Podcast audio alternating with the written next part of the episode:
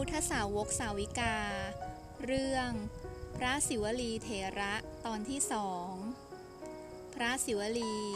ได้รับการยกย่องจากพระสัมมาสัมพุทธเจ้าว่า เป็นผู้เลิศทางด้านมีลาบมาก ดังเหตุการณ์ที่ได้กล่าวถึงเมื่อตอนที่แล้วว่า ในสมัยที่พระบรมศาสดา พร้อมด้วยภิกษุห้าร้อยรูป จะเสด็จไปเยี่ยมพระเรวตะเถระ ซึ่งเป็นพระน้องชายของพระสารีบุตร เมื่อเสด็จไปถึงทางสองแพร่ง พระอานนท์เถระกราบทูลว่า มีสองทาง คือทางตรงและทางอ้อม ทางอ้อม เป็นเส้นทางที่มีชาวบ้านอาศัยอยู่ จะมีผู้บำรุงอุปถากพระพุทธเจ้าและเหล่าภิกษุสาวก แต่หนทางไกลถึง 60 โยชน์ส่วนอีกทางหนึ่งเป็นทางตรง หนทางเพียง 30 โยชน์ แต่เส้นทางธุรกันดารอันตราย และมีเหล่าอามนุษย์อาศัยอยู่ พระผู้มีพระภาคเจ้าจึงตรัสถามว่า พระศิวลีมาด้วยหรือไม่ เมื่อทรงทราบว่า พระศิวลีมาด้วย จึงรับสั่งว่า ถ้าพระศิวลีมากับพวกเรา ก็จงใช้เส้นทางตรงเถิด นั่นเพราะพระพุทธองค์ทรงมั่นใจในบุญของพระศิวลีว่า เมื่อเดินทางไปที่ใด หากมีพระศิวลีเดินทางมาด้วย หมู่คณะทั้งหมดจะปลอดภัย และมีมหาโชค มหาลาภมหาสมบัติตลอดเส้นทางแน่นอน ความเป็นผู้มีลาบบังเกิดขึ้น เพราะเป็นผู้มีบุญที่ได้สั่งสมไว้ดีแล้ว จะเดินทางใกล้ไกล ย่อมเกิดมหาโชค มหาลาภมีมหาสมบัติหล่อเลี้ยงทั้งตนเองและพวกพ้องบริวาร ทำให้ได้รับความสะดวกสบาย ที่เป็นเช่นนี้ เพราะในอดีตชาติ พระศิวลี ท่านได้สั่งสมบุญกุศลไว้มาก และได้ตั้งความปรารถนาไว้ว่า ในภพชาติสุดท้าย ขอให้ได้เกิดเป็นพระสาวกผู้เลิศทางด้านมีลาบมาก มาจนถึงภพชาติปัจจุบัน ความปรารถนาของท่านได้เต็มเปี่ยมบริบูรณ์ ด้วยอนุภาพแห่งบุญ และแรงอธิษฐาน ที่ทำไว้เมื่อหนึ่งแสนกับที่แล้ว เรื่องมีอยู่ว่า ในสมัยของพระสัมมาสัมพุทธเจ้าพระนามว่าปทุมุตระ พระศิวลีเถระเกิดเป็นลูกเศรษฐี ในเมืองหังสวดี ท่านมีโอกาสไปฟังธรรมร่วมกับสาธุชน ได้เห็นพระพิสุรูปหนึ่ง ได้รับการแต่งตั้ง ให้ดำรงตำแหน่งเอตทัคคะทางด้านมีลาบมาก จากพระพุทธเจ้าพระองค์นั้น จึงคิดว่าในอนาคตการขอให้เราได้ตำแหน่งเหมือนภิกษุรูปนี้ด้วยเถิด จึงกราบขออนุญาตพระบรมศาสดา เพื่อถวายมหาสังฆทานแด่ภิกษุสงฆ์โดยมีพระพุทธเจ้าเป็นประมุขตลอดเจ็ดวัน วันสุดท้ายของการถวายมหาทาน ท่านได้ตั้งความปรารถนาต่อหน้าพระบรมศาสดาว่า ด้วยผลแห่งมหาทานนี้ ขอให้ข้าพระองค์เป็นผู้เลิศในทางมีลาบ เหมือนพระพิสุที่พระองค์ทรงแต่งตั้งไว้ ในตำแหน่งอันเลิศนี้ด้วยเถิดพระเจ้าข้าพระบรมศาสดา ทรงตรวจดูดวงบุญในตัวของกุลบุตรท่านนี้ แล้วพยากรณ์ว่า ความปรารถนาของเธอจะสำเร็จในสำนักของพระโคดมพุทธเจ้า ในอนาคตการอีกหนึ่งแสนกับ กุลบุตรฟังพุทธพยากรณ์แล้ว มีความปิติใจมาก เสมือนว่าอีกหนึ่งแสนกับกำลังจะมาถึงในวันพรุ่งนี้ นับตั้งแต่นั้นมา ท่านตั้งใจทำบุญกุศลตลอดชีวิต เมื่อละโลกได้ไปบังเกิดในเทวโลกเป็นเวลายาวนาน ครั้นลงมาเกิดเป็นมนุษย์ ท่านสั่งสมบุญมาโดยตลอด มาในสมัยของพระวิปัสสีพุทธเจ้า ท่านได้เกิดเป็นมานพหนุ่ม เมื่อครั้งที่พระวิปัสสีพุทธเจ้าเสด็จจาริกไปตามชนบท และเสด็จกลับมายังพันธุมดีนคร พระพุทธบิดาของพระพุทธองค์ ทรงเตรียมทายธรรม เพื่อถวายแด่ภิกษุสงฆ์ โดยมีพระพุทธเจ้าเป็นพระประมุข และพระองค์ยังทรงประกาศให้ชาวเมืองมาร่วมกันเป็นสหายถวายทานในครั้งนี้ เมื่อตกลงพร้อมใจกันแล้ว ชาวเมือง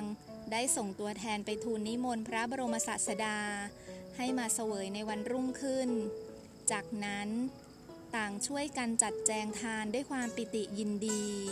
และส่งข่าวไปทูลพระราชาให้มาดูการถวายทานของพวกตน ครั้นพระราชาเสด็จมาทอดพระเนตรทานของมหาชนแล้ว ทรงดำริว่า เราจะถวายทานให้ยิ่งกว่านี้อีก รุ่งขึ้นจึงนิมนต์พระบรมศาสดาอีก ทั้งพระราชาและชาวเมือง ต่างฝ่ายต่างไม่ยอมแพ้กัน สลับสับเปลี่ยนกันนิมนต์อยู่เช่นนี้ กระทั่งในครั้งที่หกชาวเมืองปรึกษากันว่า วันพรุ่งนี้ พวกเราจะถวายทาน ชนิดที่ไม่มีผู้ใดพูดได้ว่า สิ่งนี้ไม่มีในทานของพวกเรา เมื่อจัดเตรียมของที่จะถวายแล้ว ต่างพากันตรวจตราดูว่า ยังขาดอะไรอีกบ้าง ครั้นเห็นว่ายังขาดน้ำผึ้งและนมส้ม ชาวเมืองจึงส่งตัวแทนไปยืนอยู่ในเส้นทางจากชนบทที่จะเข้าพระนคร เพื่อหาซื้อน้ำผึ้ง สมัยนั้น พระศิวลีเกิดเป็นมานพหนุ่มชาวชนบทในบ้านสกุลหนึ่ง ซึ่งตั้งอยู่ไม่ไกลจากเมืองพันธุมดี เป็นชาวชนบทที่ขยันขันแข็ง วันนั้นต้องเดินทางเข้าเมือง ได้ถือหม้อนมส้มติดตัวไปด้วย ระหว่างทางเห็นรวงพึ่งที่ไม่มีตัวอาศัยอยู่ จึงตัดกิ่งไม้ เดินถือรวงพึ่งมุ่งหน้าเข้าเมือง เมื่อชาวเมืองเห็นหนุ่มชนบทถือรวงพึ่งเดินมาก็ดีใจ รีบเข้าไปขอซื้อด้วยเงินหนึ่งกหาปณะพลางส่งเงินให้ทันที ด้วยความดีใจว่า จะได้สิ่งของตามที่ตนต้องการ หนุ่มชนบทฉุกคิดขึ้นว่า น้ำพึ่งรวงนี้ มีราคาไม่สูงมากถึงหนึ่งกหาปณะ แต่ทำไมบุรุษผู้นี้จึงยอมขอซื้อ เราควรสอบถาม ให้รู้ถึงต้นสายปลายเหตุก่อน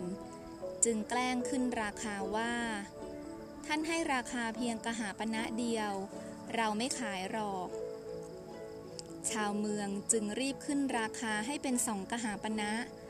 แต่หนุ่มชนบทก็ยังไม่ยอมขาย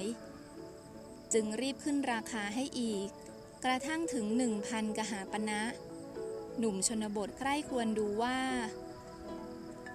เราไม่ควรรีบขาย ควรถามไถ่ให้รู้ความจริงก่อนว่า เขาต้องการซื้อด้วยราคามากถึงเพียงนี้ เพื่อเอาไปทำอะไรกันแน่ เมื่อทราบแล้ว ท่านเกิดกุศลศรัทธา จึงถามว่า การถวายทานครั้งนี้ เฉพาะเจาะจงแต่พวกชาวเมืองเท่านั้น หรือคนอื่นก็สามารถร่วมบุญได้ บุรุษนั้นอธิบายว่า เรื่องการทำบุญนั้น ใครๆก็มีสิทธิ์ สามารถร่วมบุญได้ทั้งนั้น เมื่อหนุ่มชนบทได้ฟังแล้วรีบพูดขึ้นว่า ถ้าเช่นนั้น ขอท่านจงไปบอกพวกชาวเมืองทั้งหลายเถิดว่า มีกุลบุตรผู้หนึ่งไม่ยอมขายรวงพึ่งกับนมส้ม ไม่ว่าจะให้ราคาสูงเท่าไหร่ ก็ไม่ยอมขายให้ เพราะเขาอยากถวายทานด้วยมือของตนเอง ขอท่านทั้งหลาย จงมีส่วนให้เขาได้บุญใหญ่ครั้งนี้ด้วย เมื่อชาวเมืองรู้ ต่างพากันอนุโมทนาสาธุการเป็นการใหญ่ ครั้นพระสัมมาสัมพุทธเจ้าพร้อมทั้งภิกษุสงฆ์มาถึง ชาวเมืองพากันนิมนต์ให้นั่ง แล้วได้ถวายข้าวต้มและของเคี้ยว เมื่อถึงวาระของตน หนุ่มชนบทจึงขยบเข้าไปใกล้พุทธอาฏของพระบรมศาสดา พลางกราบทูลว่า ข้าแต่พระผู้มีพระภาคเจ้า สิ่งนี้เป็นเครื่องบรรณาการของคนยากเช่นข้าพระองค์ ขอพระองค์ทรงรับเครื่องบรรณาการนี้ของข้าพระองค์ด้วยเถิดพระเจ้าข้าพระวิปัสสีสัมมาสัมพุทธเจ้า ทรงใช้บาตรรับน้ำผึ้งผสมนมส้ม และทรงอธิษฐานว่า อย่าให้น้ำผึ้งผสมนมส้มนี้หมดสิ้นไป จนกว่ากุลบุตรผู้นี้จะถวายแด่พระพิสุสงฆ์จนครบหมดทุกรูป ด้วยพุทธานุภาพอันไม่มีประมาณ เหตุอัศจรรย์ได้บังเกิดขึ้น หนุ่มชนบทได้ถวายน้ำผึ้งผสมนมส้ม ใส่ลงไปในบาตรของพระพิสุสงฆ์ จนครบหมดทุกรูป หลังจากที่พระพุทธองค์เสวยพัตตาหารแล้ว ท่านได้ลุกไปกราบทูลขอพรว่า ข้าแต่พระผู้มีพระภาคเจ้า วันนี้ข้าพระองค์ได้เห็นชาวเมืองพันธุมดีนำเครื่องสักการะบูชา มาถวายแด่พระองค์ ขอให้ข้าพระองค์ได้มีส่วนในผลบุญนี้ และด้วยอานิสงส์ ของการถวายน้ำผึ้งขอให้ข้าพระองค์ เป็นผู้เลิศด้วยลาบในอนาคตการด้วยเถิด พระผู้มีพระภาคเจ้าทรงประทานพรว่า จงสำเร็จสมดังปรารถนาเถิด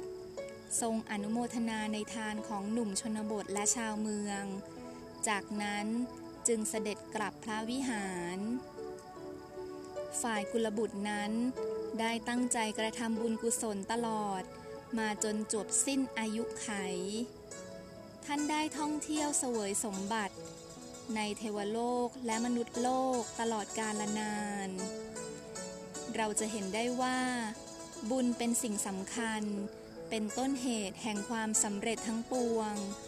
สิ่งอื่นเป็นเพียงองค์ประกอบเท่านั้น ซึ่งทั้งบุญและบาป